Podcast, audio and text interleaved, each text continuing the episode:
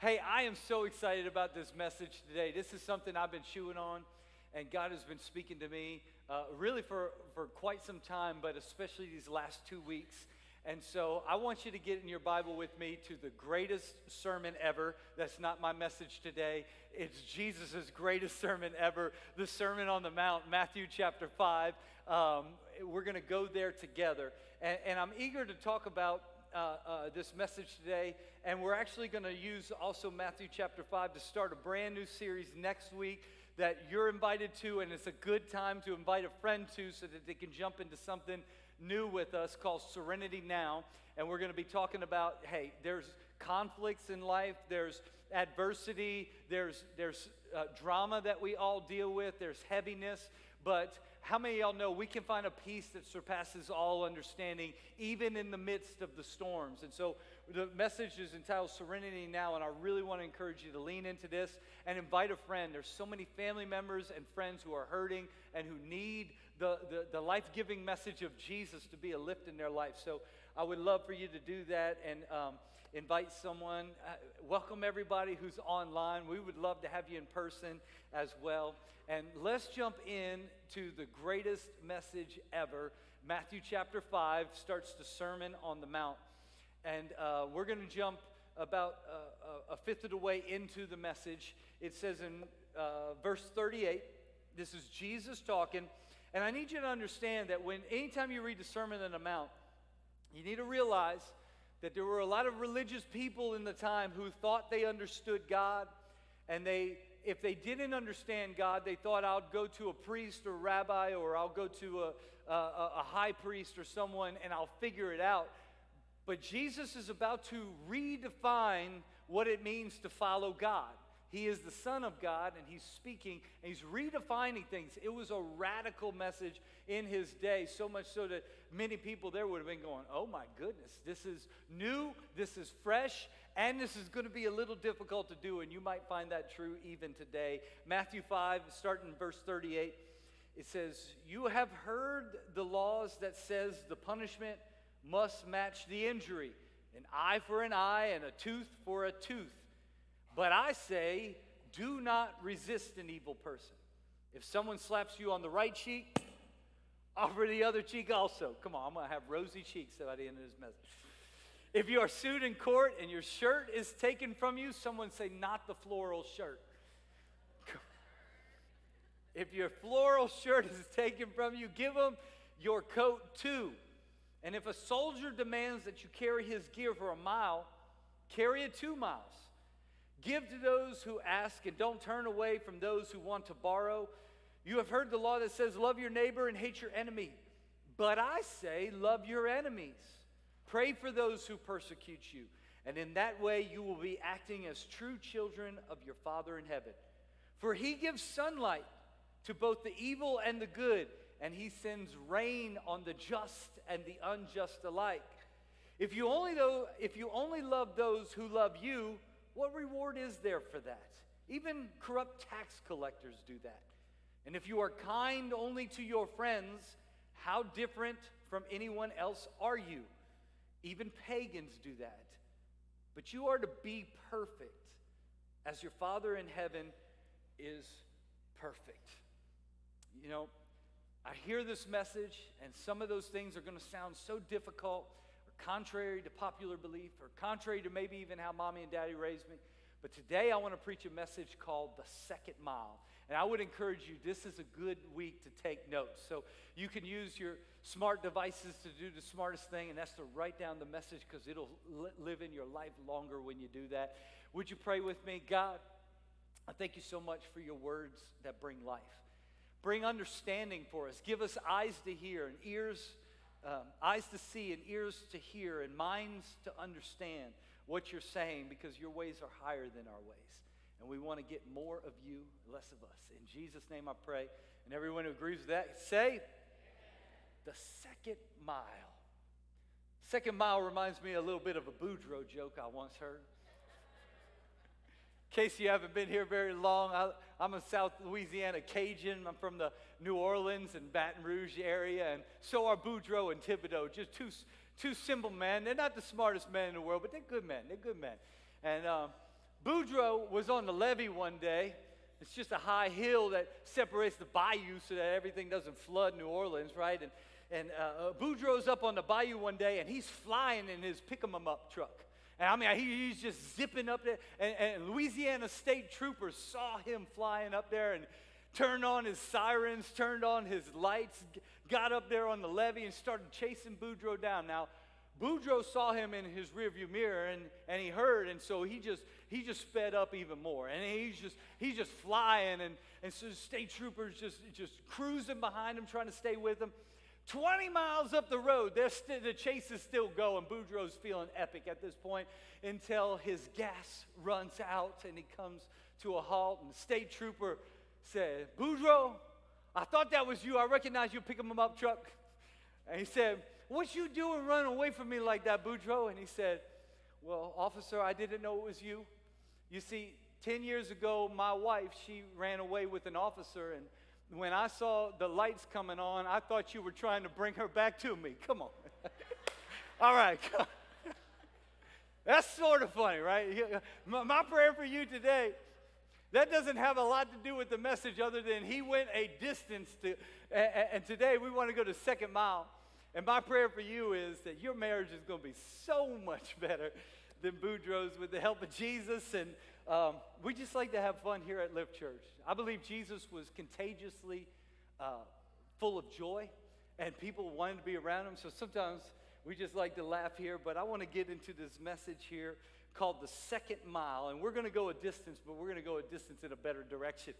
And so if you're taking notes, I believe when Jesus talks about the second mile, I believe there's many different applications for it. I believe he's saying multiple things with even just one sentence. It's a potent sentence that we can dive into and we can dig into and we can study and we can uh, uh, meditate on and we can find out how it applies to our life. And this morning I'm going to give you four things that I believe the second mile is pertaining to. I believe the second mile is, number one, write this down, relational. I believe the second mile is relational. If you love someone, so what? Even the pagans do that. That's the first mile. Loving someone doesn't differentiate you that much. Loving someone doesn't separate you that much.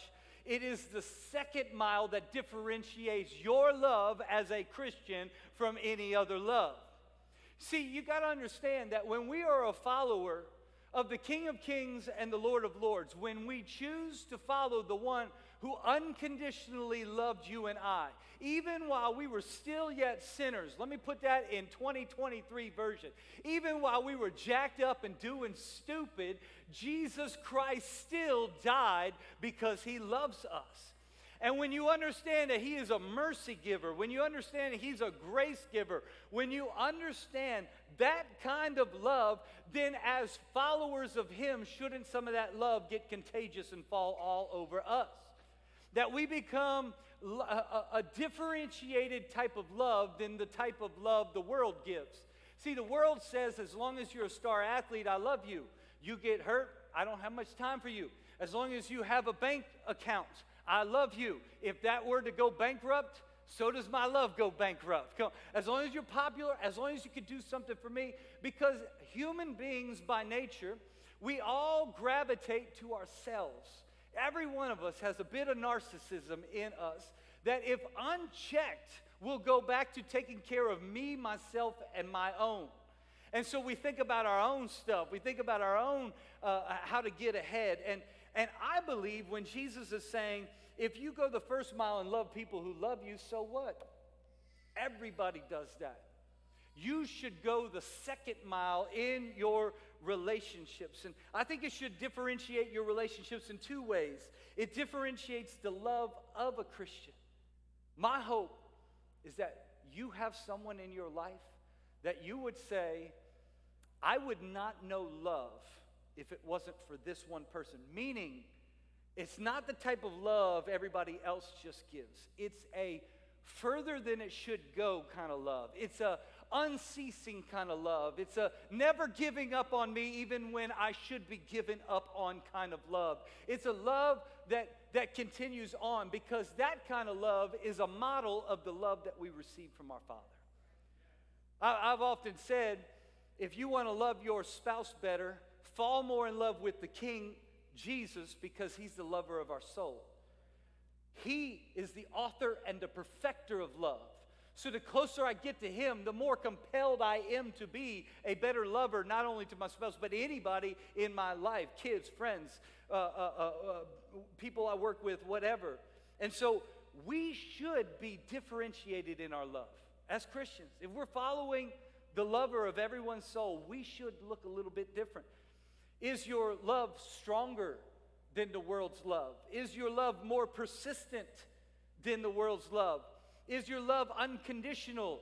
Is it distinguishable and, and, and, and distinguishable? And, and I think that, come on, anybody know a wayward child, or if you have a wayward child, I think it's one of the greatest witnessing things to say, I will not condone what you do, but there will always be a place for you to find a hug. There will always be a place for you to find a meal. I will not get behind everything you're doing, but there will always be a place where you will find love, because I'm compelled to, because there was a time in my life where I was not deserving of the love of the Father, and yet he did not give up on me. Not only did he He not give up on me, but he went to the cross for me. So I'm suffering a little bit, and, it, and you're inconveniencing me a little bit. But the love of the Father compels me to do it. It's distinguishable. It says, we didn't budget for your friends being here. But the love of the Father says, bring them all in. Come on.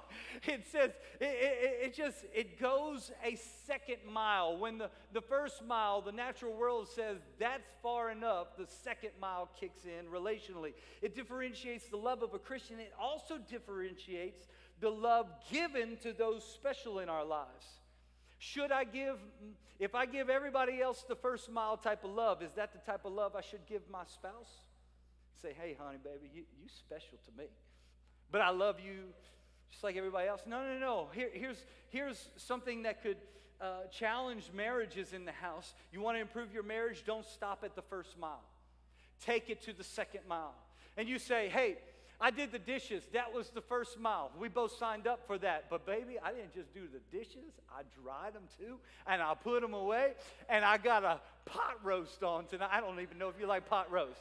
All of a sudden, she's going, she's going, I can't believe you did all that. You usually don't. And you go, uh-uh, baby, not in this house.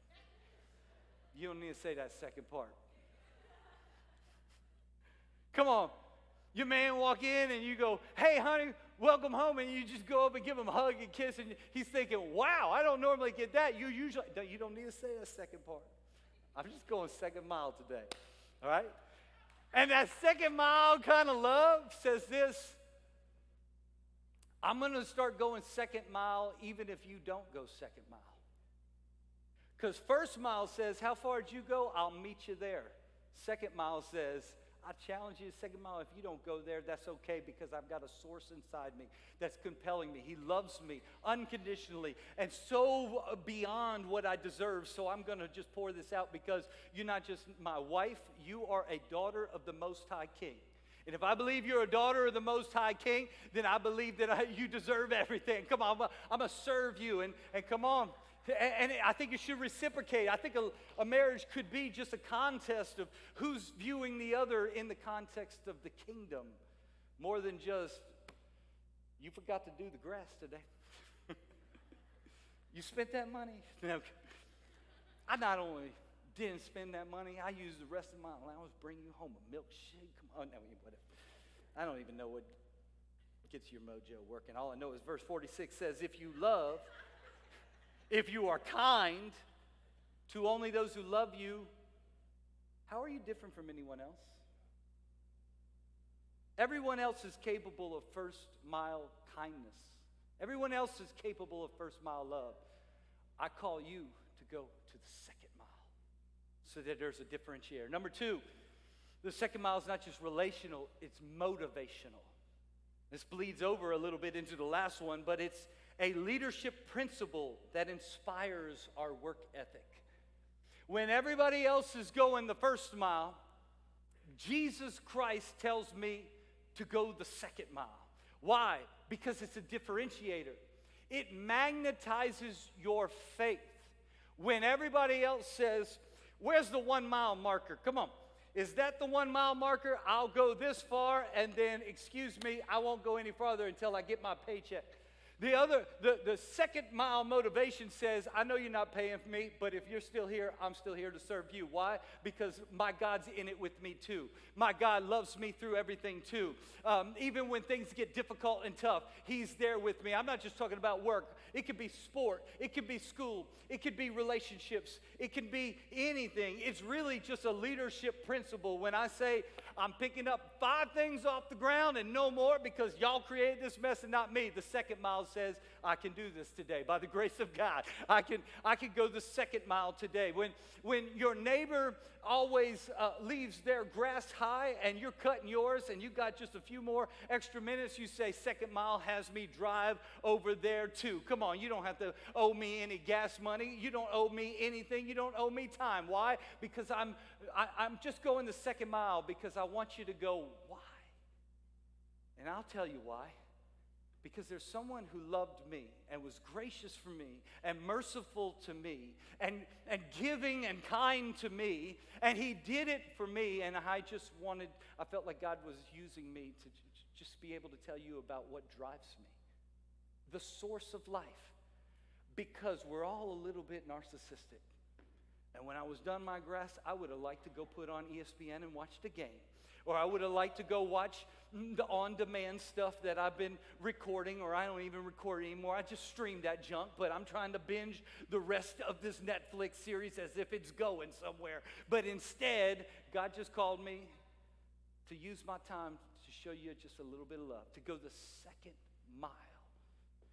It's, it inspires our work ethic. In fact, we often feel accomplished when we do everything required of us, but write this down.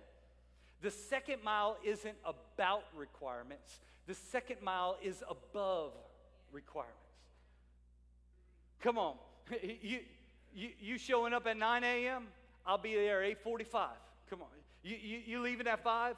I'll leave at five, I mean, you leave at five fifteen, I'll leave at five fifteen too, come on. It, it's not about what is mine and protecting my own. It is about serving someone else, and it catches people's notice. It's not about just getting a job. That's the first mile. Everyone's got that. But but but but bringing our best at our job. It's not about showing up at church. That's first mile. That's basic requirement. But coming early to serve. It's not just about making money for myself. That's first mile. We all got to do that. But deciding to make extra money in ad, to advance the Lord's kingdom and do what he wants to do with it. It's not about just texting a friend who's in the hospital. That's first mile kind of love. It's showing up to a friend in a hospital. That's going the second mile. It's not just praying for the lost. That's first mile kind of stuff. It's getting to know the lost by name and have them at your dinner table. That's going the second mile. Anybody else fired up with me? Because I believe if we get a hold of this, so many people who are wandering and are lost and are wondering where they can find solutions and where can they find life, and all of a sudden you walk into their life. And when they're expecting you to hit the one mile marker and go, that is enough, see you later, hope you have a better life. Instead, you're just like, how far are we going? You're like, I thought you would have given up on me by now. No, no, no, no, no. I have one who never gave up on me. And what I'd like to say to you is I've wanted to give up on you. Oh, some of y'all know what I'm talking about. I've been just a little bit frustrated by you. I have a little less hair on my head because I've been doing one of these kinds of things. But I'm not going to give up on you. I'm going a second mile because Jesus said, carry it too. Carry it too. Somebody say, carry it too. The first mile says, that's good enough. The second mile says, we can do better. I want to uh, applaud so many of our dream teamers. They make this church a dream. And, and I could applaud so many of them, but there's so many I could talk about. One I just want to highlight, and I'm not sure if she's in here or serving in kids right now, is Abby Mason. And if you've ever met Abby, she just goes above and beyond because She doesn't just take our elementary kids' curriculum and print it out and say, let's go. She elevates it. She personalizes it. She adds skits to it. She prays over it all week long. She comes in the middle of the week, and you see her setting up the room and doing kinds of things and reaching out to people, all so that your children in elementary can have a personalized Salisbury experience with a God who loves them. And so many different dream teamers do something like that, but that is going the second mile. She could just say, I'm coming, I'm sitting, I'm praying, I'm giving, and I'm leaving. But she goes above and beyond, and so many of y'all already get this, and do you do it? And if our value of pursuing excellence compels us to go beyond what is required, we, we've got to do that. And you can join our team by joining, uh, signing up for our growth track. It starts next month. We have a fast-track growth track, which means we take three weeks and combine it into one morning sitting. I would encourage you to go online and sign up for that and say, hey, I want to start making a difference with my life that's going to matter in heaven. Amen? All right, so there's two. The third one, the second mile isn't just relational and motivational. The third mile is evangelical. Now, that's a fancy Christian churchy word, which just means reach people who are far from God. People who are lost and hurting and don't know God and don't have a peace that surpasses all understanding. The second mile compare, compels me to get evangelical. I've got to tell them about Jesus. I've got to invite them to church. I've got to get one of those invite cards you print out every single series and carry it around, because I've seen people wandering in Walmart and they need a little bit of hope. I've seen people hanging their heads on the ball field after they didn't have such a great game. And I've seen them, and, I, and I've seen people fighting with their spouse, and I want to help them find life. And so I got to get loud. I've got to get evangelical a little bit with my faith. In fact, the second mile is a kind of work that turns heads and magnetizes your faith. When you go the second mile, people start going, where's that come from? That's not natural. That's unusual. What compels you to care this much? How come you haven't given up on me? And, and see, when Jesus shared the second mile philosophy, he was speaking about a law that was in the land that they already knew about. So let me give you a little bit of history in the first century. Jerusalem was a land given to the Israelites by God, but they messed that up in their disobedience, and so the Romans came in and occupied it at the time that Jesus lived there, okay? So it's Roman occupied. Caesar is king, according to everybody else at that time. And so Caesar edicts a law that I'm going to have Roman militia everywhere, and he doesn't like Jerusalem very much. He doesn't like Israel very much. It's problematic because there's these weird kind of people who choose to follow a different king, follow the Most High God more than they follow me, and it irritates him. So he's got a strong military presence in that area, legions and, and militia and commanders and all kinds of military there. And so he edicts a law every Jew would have known, and that is this. Any Roman soldier can walk up to you and say, my bag is heavy, carry it a mile. You are under law, an obligation to carry it one mile. So when you were in Israel at that time, you would actually see one mile stick markers leading into Jerusalem and out of Jerusalem. Why? Because we all like to know how many miles until we get there so we can tell our kids, it's only three more miles. Carry, pipe down back there on the donkey. No, no, no, no. So, some of y'all didn't find it as funny as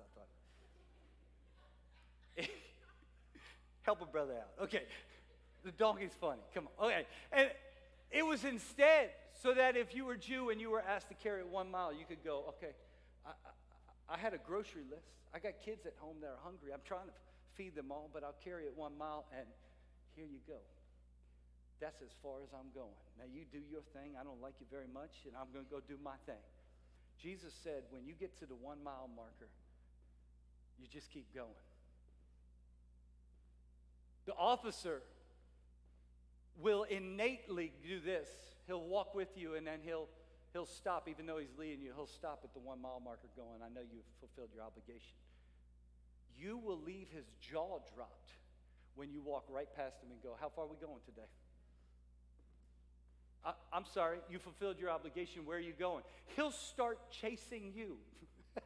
How far are we going? Get out my bag back. Where, where are we going? Mo- most people don't act like this. Most people spit at us. Most people cuss at us. Most people call us names. I'm just a human being under a command too. I didn't ask to be born under Roman rule. I'm just trying to make a paycheck too. But naturally you hate me and I'm trying to stay alive and I'm trying to keep y'all alive. So I understand that we hit the one mile marker. Give me my bag back, and you're saying, I don't care. I'm going to carry it as far as you want to go today, as far as two miles. Why? Because it's a motivational, it's a, it's a magnetism of your faith. You've got to ask as your jaws drop, why? Everybody else stopped. Everybody else gave up on me. Everybody else hates me. Why are you not only approving of me, but loving on me to make my load lighter? I'm glad you asked why. Because I have a person in my life who took the weight of sin off of my life. And if I got to carry your Easton baseball bat bag, you don't need six bats to play this baseball game. You just need one. But if I got to carry your bag with me and your smelly clothes with me another two weeks and wash them for you, I'm happy to do that. Why? Because I just want you to know what motivates me to do it. The opportunity to tell you about a love that has so well loved me that it is my joy to carry your bags two miles. Can I get an amen? Jesus was teaching the whatever it takes witnessing principle. Whatever it takes. And I think we need some of that today too, where we don't just go, that would be inconvenient. I don't have enough time for that. I don't have enough budget for that. I don't know about that. They did me wrong before. They probably deserve it. They probably made bad choices. The second mile says, I didn't ask about it. How far are we going today? How can I serve you today? It is inconvenient for my budget. It is inconvenient for my time. It is inconvenient, but you are welcome. And it's so that my faith gets attractive and gets on you a little bit. So, so I, I want to step on some toes just a little bit, long enough to say if you haven't reached someone in a while, you should probably check your second mile tracker. Because God saved you out of a pit of sin and condemnation if you've given your life to him. We were deserving of hell. And if he saved us, we cannot be okay with the person next to us heading down the same road we were to hell and us not choose to drive past the first mile every once in a while and regularly start visiting the second mile. So we got to check it, because oftentimes we'll go, I went as far as it served me best. What is the minimum I can do to survive? What is the minimum I can do to keep my job? What is the minimum I can do to stay married? Second mile says, forget the minimum requirements. How far are we going, baby? Come on, because Jesus compels. And so one, one of the things we'd love for you to do is help us invite people to our grand opening on September tenth, where we're going to pull out every stop we possibly can, so that your loved ones will get to know Jesus Christ, the greatest lift in life. And we're going to make the message so very clear that, that uh, Jesus is our Lord and Savior, and that everyone who calls upon the name of the Lord can be saved. And all I'm asking you to do is to invite people to our grand opening, and they'll think it's all about uh, uh, food in the parking lot and fun things for the kids, but it's really about people's souls. And so I think that's a wise investment. Can I get an amen? Amen. And then finally, the second mile is not just relational, motivational, and evangelical. It's spiritual, too. And uh, my daughter's going to join me. My daughter's on piano today. I shouldn't have shouted you out like that, because now you feel all weird and you're going to say no next time. I know. I know that's how it works in our house. I don't know about any other daddies who got daughters. But anyway, she said, Dad, why'd you have to do that? Okay, anyway, come on. How many of you thought she did great today? I didn't do that in the first experience, though. But she's like, I ain't coming out. I know, I know. It's not just relational. It's not just motivational. It's not just evangelical. But this is the most important one. It's spiritual. The second mile is spiritual. In fact, if you don't get that it's spiritual, you will not do the first three very well at all. You'll have small spurts of momentum where, hey, I got it right relationally. Oh, yeah, come on. And then it fades. Or, hey, I invited someone to church and got evangelical and it fades. Or, hey, I'm trying to be my best everywhere and it fades. You have got to get this fourth one because it drives all the rest of them. In fact, write this down. The first mile is natural. Jesus said it this way, pagans and tax collectors do that. It's natural. The second mile has to be spiritual because nobody's doing that. And behold, I put a new spirit in you. That, that at the first mile marker wouldn't just say, done my obligation, but instead would have a spiritual compulsion inside you that says, my flesh doesn't want to, my flesh is weak, but my spirit is strong. And my spirit says, let's go on. My spirit says, how can I serve? My spirit says, is there anything else? My spirit says, we can do better. My spirit says, I care. Past when everybody else has given up and stopped caring. I'm slapped on one cheek, that's natural. But to turn the other cheek, that's spiritual, and you're going to need the help of the Holy Spirit to do that. To be lawfully having to carry Roman gear one mile, that's natural. You're obligated to do it. But to choose to do it a second mile, that's something deep and spiritual. Come on. Loving the ones who love you is natural, but loving your enemies is not natural. That's where you're going to need the spiritual to kick in. Are you hearing me today? You're not going to be able to do any of the three quarters of the The first three quarters of this message, unless you start learning to tap into the greatest life source there is. It's the power of our living God, our triune God. The Holy Spirit is an ever-present help in time of need. That when my flesh says, heck no, my spirit says, we can do this because it was done for you. Because it might lead one more person to find an eternity in heaven instead of suffering in hell. Let's do this. My spirit rises up. And the more and more you follow Jesus, you'll find the more and more I listen to my spirit and I silence my flesh. And when my flesh says, no, no, don't do that. No, don't invite him over. No, save money. No, don't give. No, no, don't give your time. No, no, keep all for yourself. No, you deserve. You deserve your time to yourself. You deserve relaxation. You deserve it. Your spirit starts going, invite them. Do this. Sell things. Go be with them. Give away your time. Mentor. And you're just like, what? And then your flesh says, I'm inadequate, I'm weak, I'm not good enough, I don't have enough, how would I even make an impact? I won't even move the needle. And your spirit's just going, I never asked you to, I just asked you to do, be obedient to this, because it will move the needle, because I do infinitely above, more than you can ask or imagine. Come on, we live by the beach. Somebody's told you the seashell one. Why are you throwing these, why are you throwing these back? Because it matters to this one? Well, God knows how to take that and then multiply it. Because it doesn't just matter to this one, but then this one starts doing it for every somebody else, and it just starts taking off. So someone say, second mile. Zechariah four, verse six says, it is not by force. It is not by strength. That's first mile. It's by my spirit, says the Lord. And so you're going to have to tap into something. You know, this morning, I want to pray for you because I believe that God wants to release some of the things he's always spoken of. I had a scripture here I don't have time for where Jesus said, you're going to cast out demons in my name. You're going to speak in new languages. You're going to handle snakes with safety. You're going to drink anything poisonous and it won't hurt you. You're going to place your hands on the sick and they will be healed. And you say, how? That's supernatural.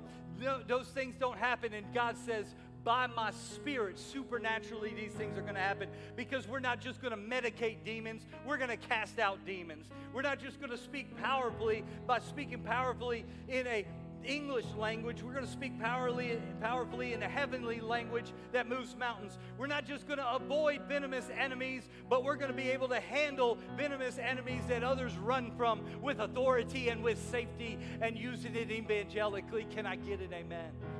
What I'm trying to say is God's trying to tell you to go to second mile. So with every head bowed, every eye closed, I want to pray for you today. Father, I know that you are compelling us in individual ways, personal ways, ways to go the second mile. First, we want to repent when we stopped at the first mile and said, it's my right to stop. I've done enough. Our own self-preservation, our own flesh seems to try to work against what you're trying to do in the kingdom. But I thank you that you gave us a spirit to help us overcome.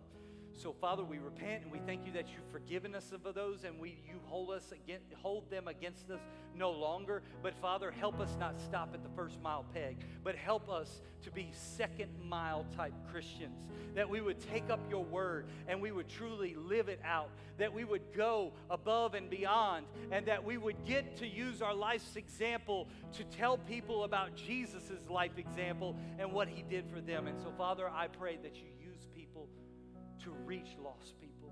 I pray you use people to heal broken people. I pray you use your people to restore faith in other people.